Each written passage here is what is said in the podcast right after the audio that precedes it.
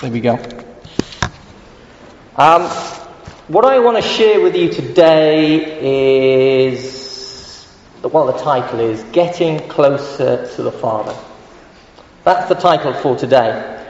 And I've been inspired by this, one, by God, of course, but, but also by a guy called uh, Doctor Tim Harlow. Um, I was listening to the sermon and it just really sort of touched my heart, and I'm really sort of sharing uh, that sermon with you and my own take on it.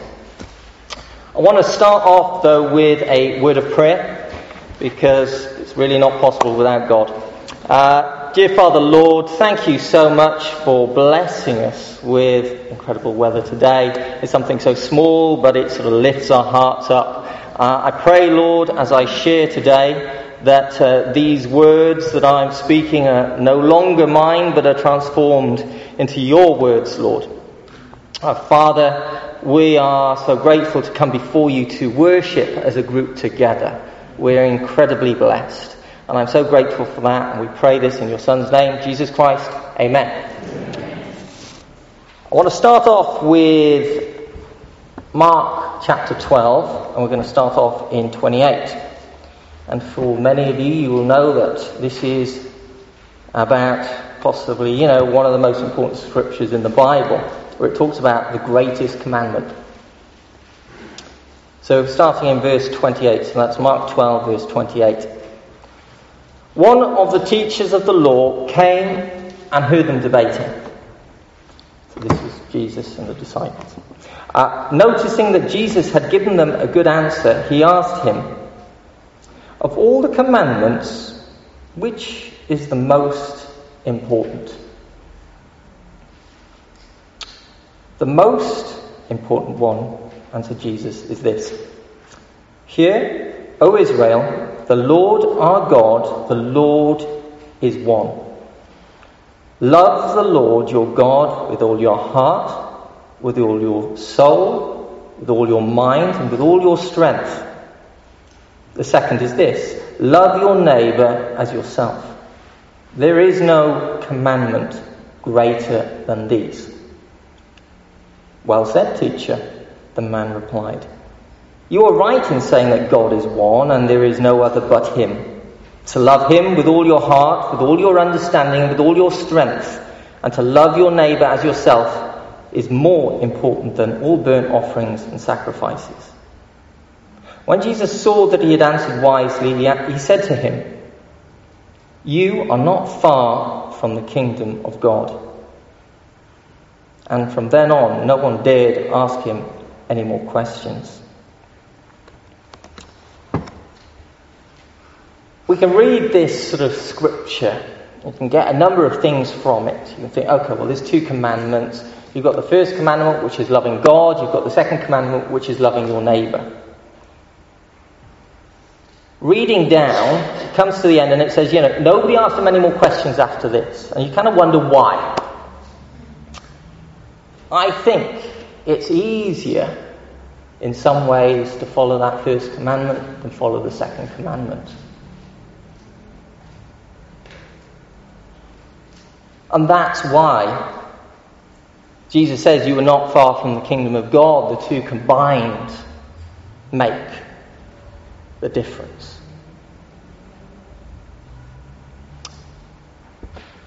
When my wife and I got married many years ago, um, I remember doing a bit of a class. We kind of did classes on how to prepare ourselves for marriage.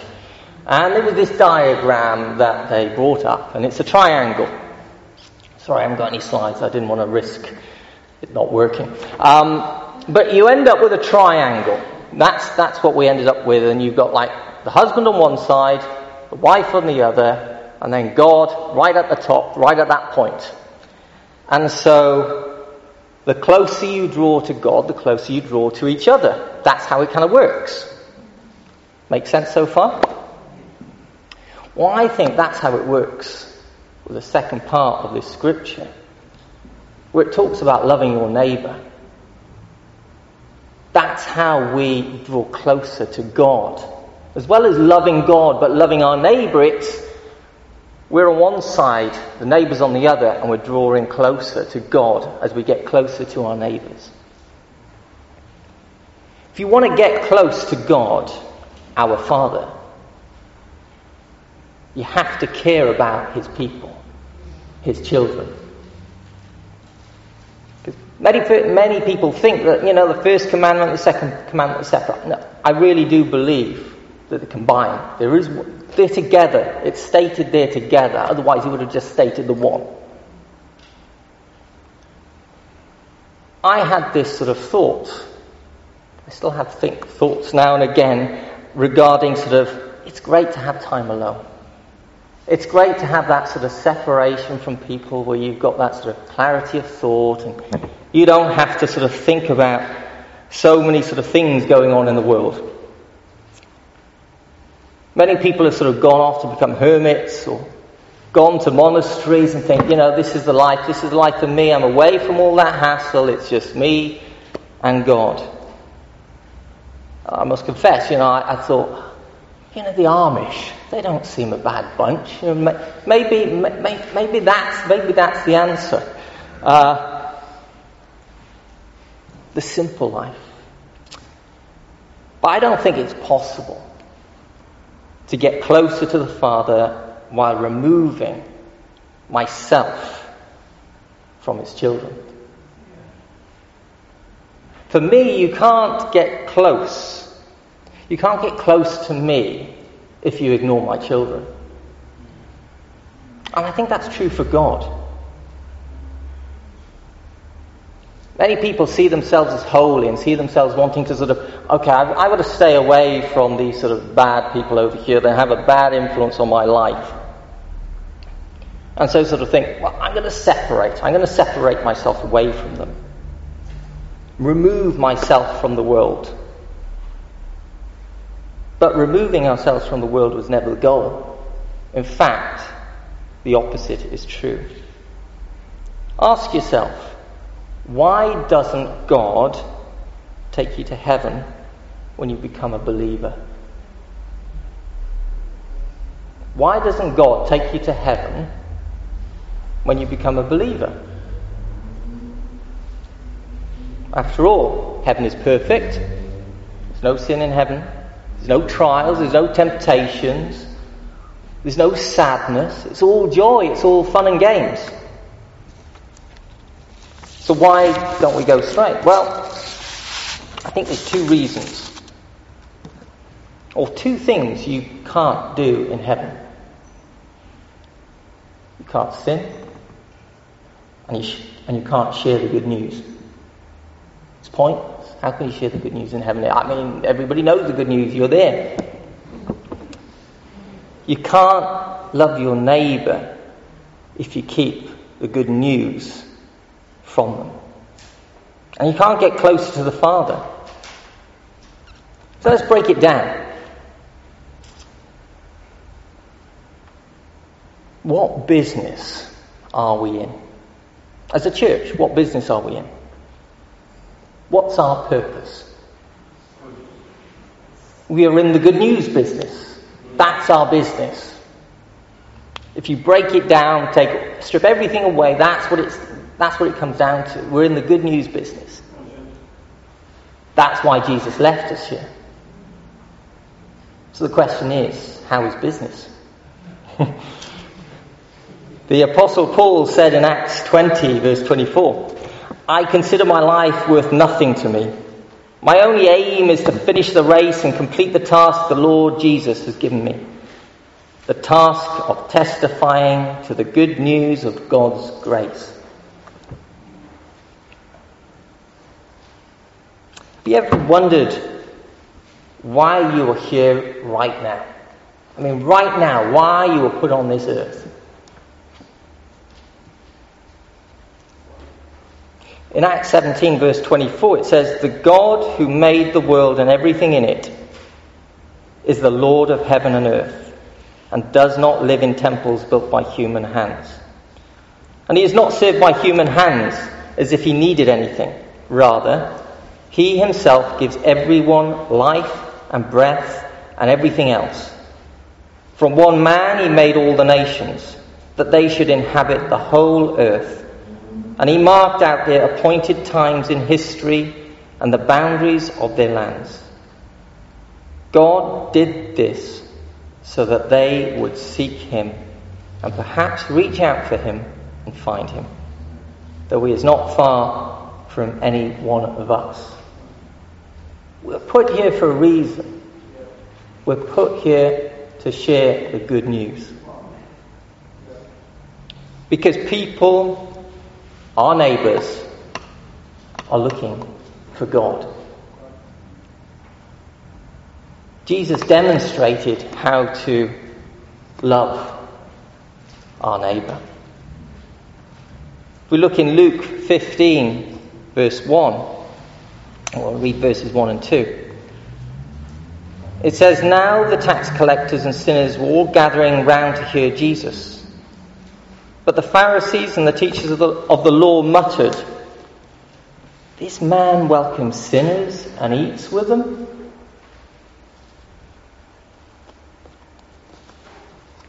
Jesus welcomes.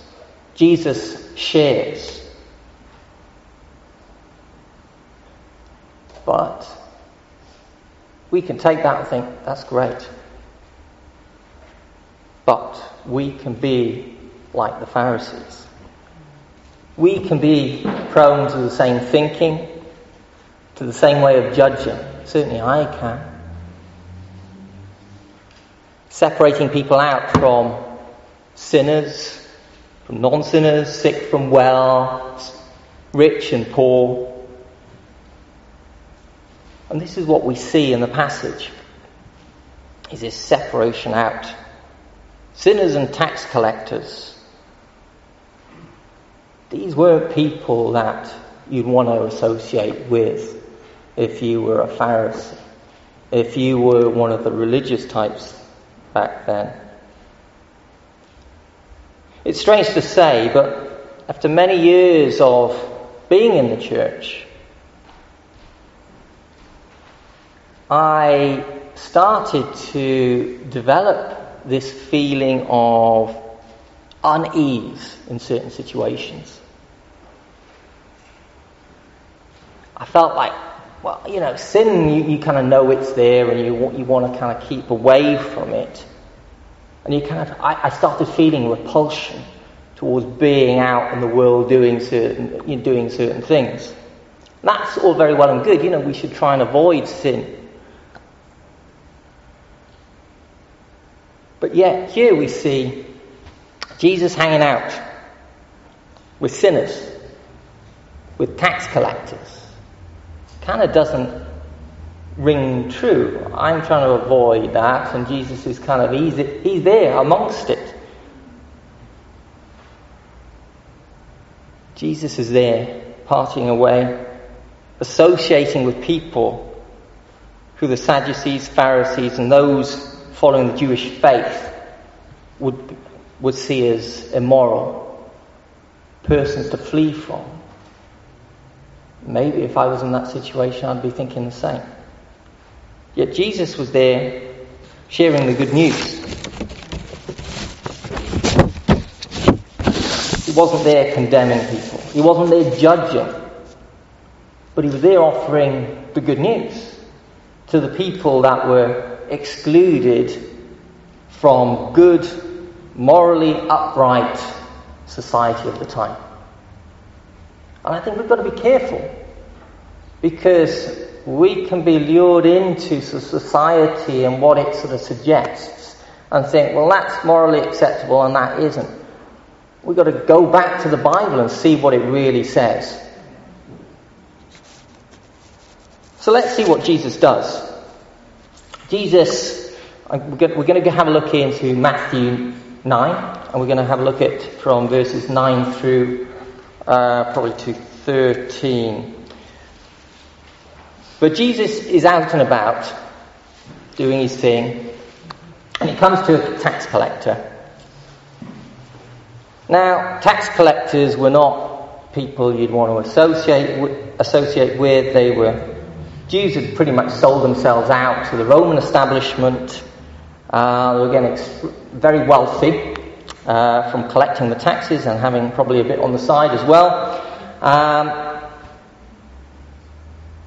and they were seen almost worse than sinners, because if you look, when we, when we sort of read that first scripture in uh, Luke fifteen verse one, it says tax collectors and sinners.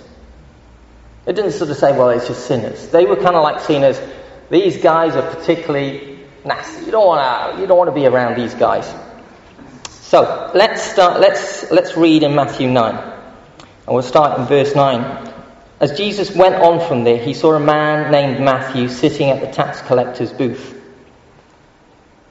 "Follow me," he told him, and Matthew got up and followed him.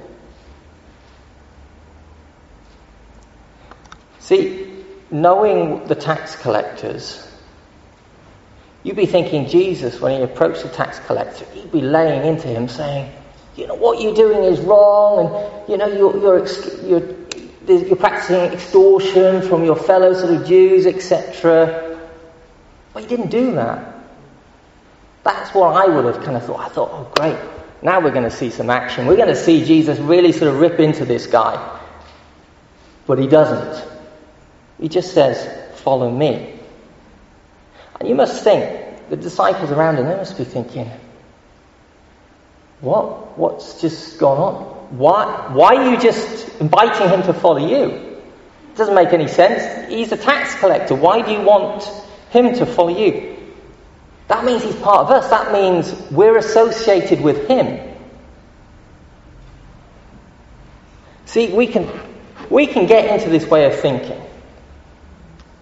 So I bet when the disciples got Luke, they thought, great, we've got Luke, he's a doctor. You know, he's somebody that people respect. But with Matthew, it was like, why have we got this guy? He's gonna, he's gonna ruin things. He's gonna make it so difficult. And yet that's exactly who Jesus wanted. And he's the one who wrote this book.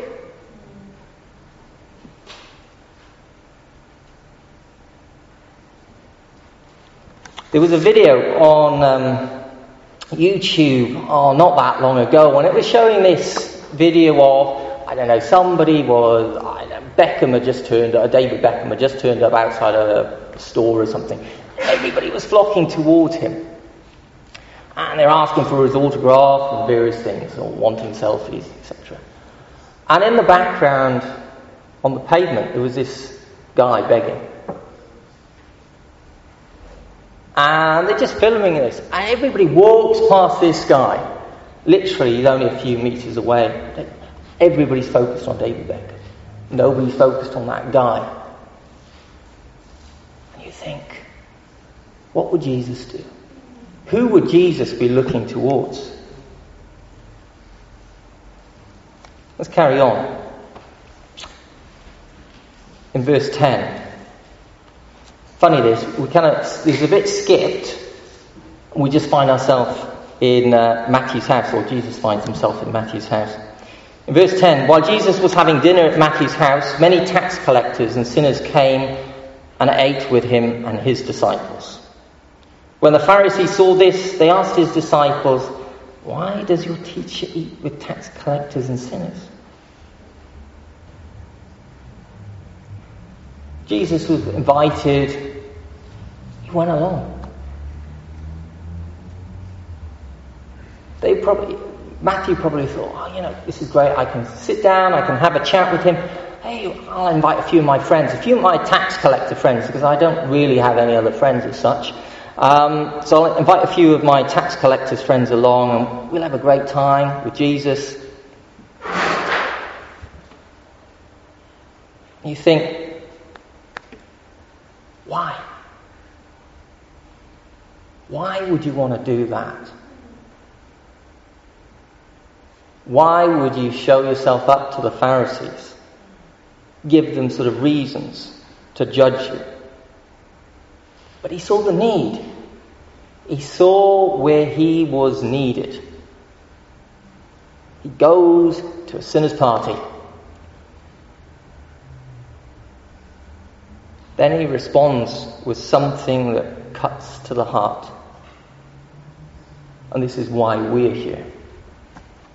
In verse twelve, on hearing this, Jesus said, "It is not the healthy who need a doctor, but those who are ill. But go and learn what this means. I desire mercy, not sacrifice. For I have not come to call the righteous, but sinners." My purpose, our purpose, is to be here for the people around us. If I'm following Jesus, I should be doing what Jesus did. Putting myself in places where I would not normally put myself. Looking strategically at where I should be to come into contact with the right people. But my nature is kind of, I don't want to put myself in, in an awkward situation. I don't want to be there where I'm getting abuse or I feel the oh, this is getting this is getting a bit difficult. Things, it doesn't mean you're putting yourself into temptation,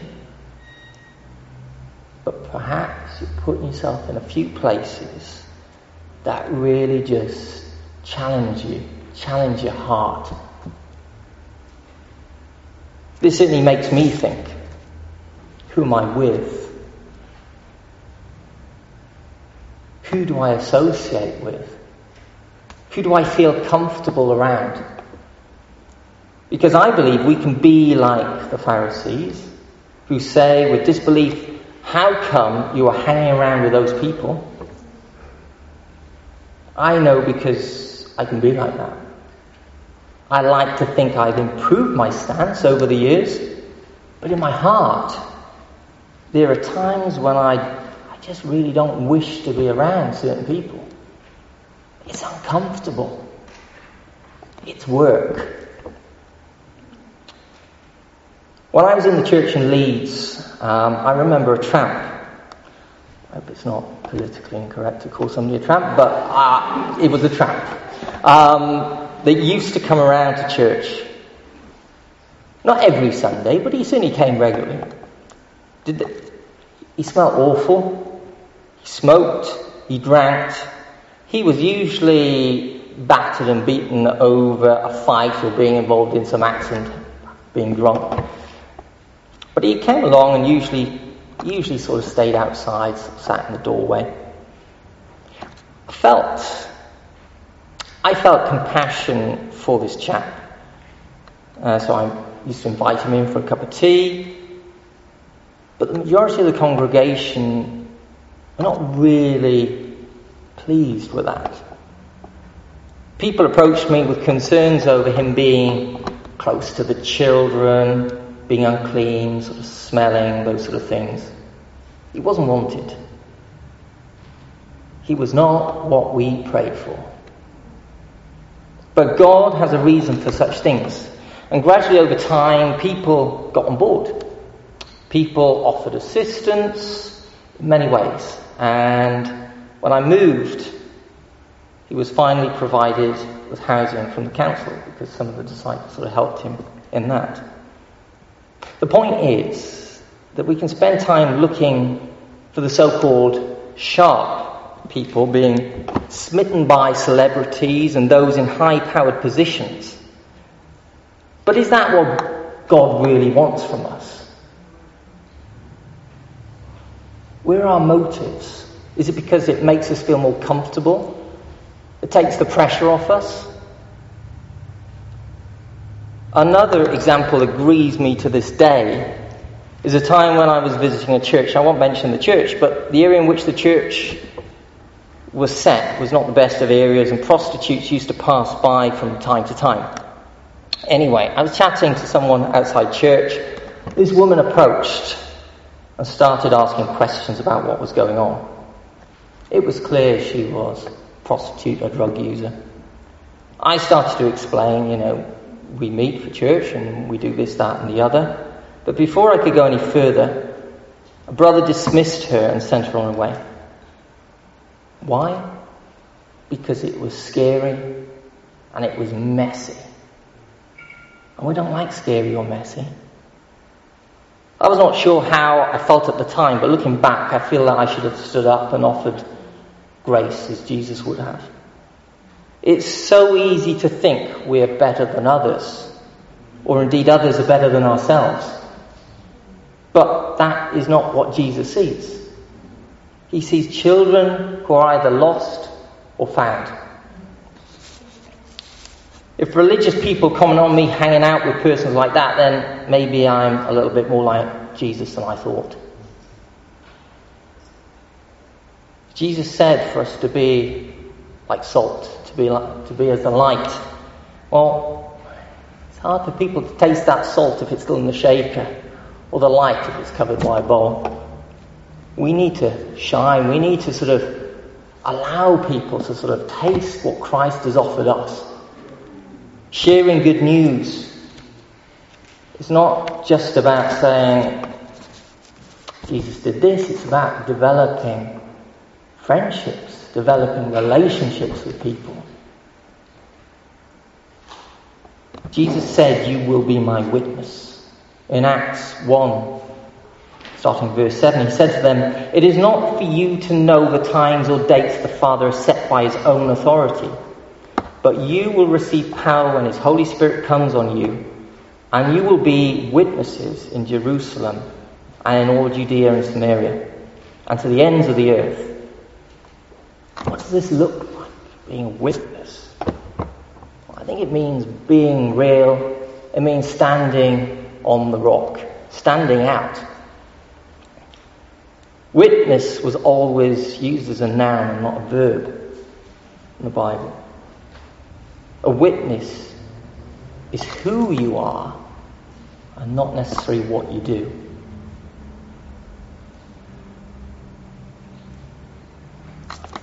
My wife and I, a few months after getting married, we went to Montreal for a wedding. Um, it was one of Anne's friends back in Burundi. Well, she wasn't in Burundi at the time, she was obviously in Montreal getting married. We went over there to sort of celebrate, and we and she sort of put us up in her sort of apartment, and there was another friend of hers that were also, was also staying at the apartment. And uh, yeah, we just chatted to this lady over the over the week or so. We didn't, I wouldn't say we sort of, we didn't invite her to church, we didn't sort of go into anything like that. But we just sort of casually, we just opened our, ourselves up to her. I always found it interesting, when we left, she sort of came and she had a word with us, and she said, she said, "I'm very encouraged by you." I thought, why? Why were you encouraged by us? She said, you, you're so, you're so open about your lives. What happened was, we'd, without knowing it, sort of allowed her to enter into our lives. It wasn't sort of, well, she's not a disciple, she's not a Christian, kind of park her over there. It's just, just treated her as, you know, one of us. That touched her. It ended up that she, uh, she was studying over there, she ended up going back to Gabon, and uh, actually sort of fight, getting in touch with the church. We put her in touch with the church over in Gabon, and she became a disciple about six months later. And that comes from just being with. That's not about sort of attacking somebody, lording it over somebody. That was just us just opening up, opening our lives up to somebody. I wish it was all, always like that. It's not. But it's always encouraging to hear a story like that. In back in Luke fifteen, we started by showing how Jesus loved sinners. And then in fifteen, it talks about three incredible parables. The lost sheep, the lost coins, and the lost son. And this is what he comes down to. Luke fifteen verse seven. "I tell you that in the same way there will be more rejoicing in heaven over one sinner who repents than over ninety-nine righteous persons who do not need to repent." In Luke fifteen ten, In the same way, I tell you, there is rejoicing in the presence of the angels of God over one sinner who repents. And then lastly, and, and perhaps sort of, I don't know, it kind of like hits me more in Luke fifteen verse twenty. This was the one about the lost son. So he got up and went to his father. But while he was still a long way off, his father saw him and was filled with compassion for him. He ran to his son, threw his arms round him and kissed him.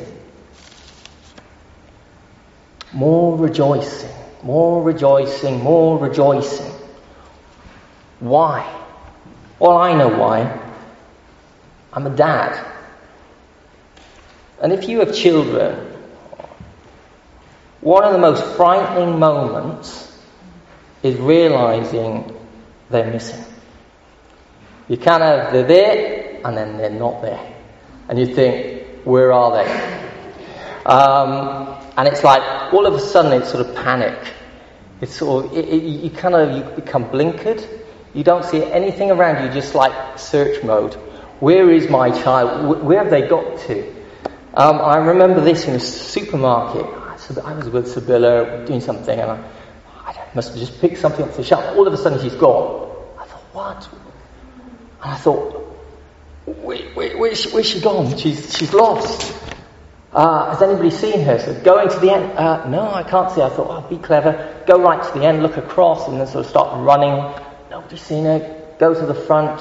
Oh, can you make sure you see, uh, is there a little girl that you've seen sort of coming in? No. Your heart sinks, and it keeps sinking. It's, it grips hold of you. It might only have been a few minutes, but it felt like eternity. Eventually, she wasn't that far away, and somebody was probably blocking my view when I sort of passed her. But she knew she was lost, because when I came up, she was like, she saw me and started to sort of cry a little bit. She just needed somebody to come up and grab her hand and say, yeah, you're fine, you're okay. And that's God with us. He's our Father. He's looking out for us. He's searching. And He knows where we are. And He's just saying, here I am. Here I am.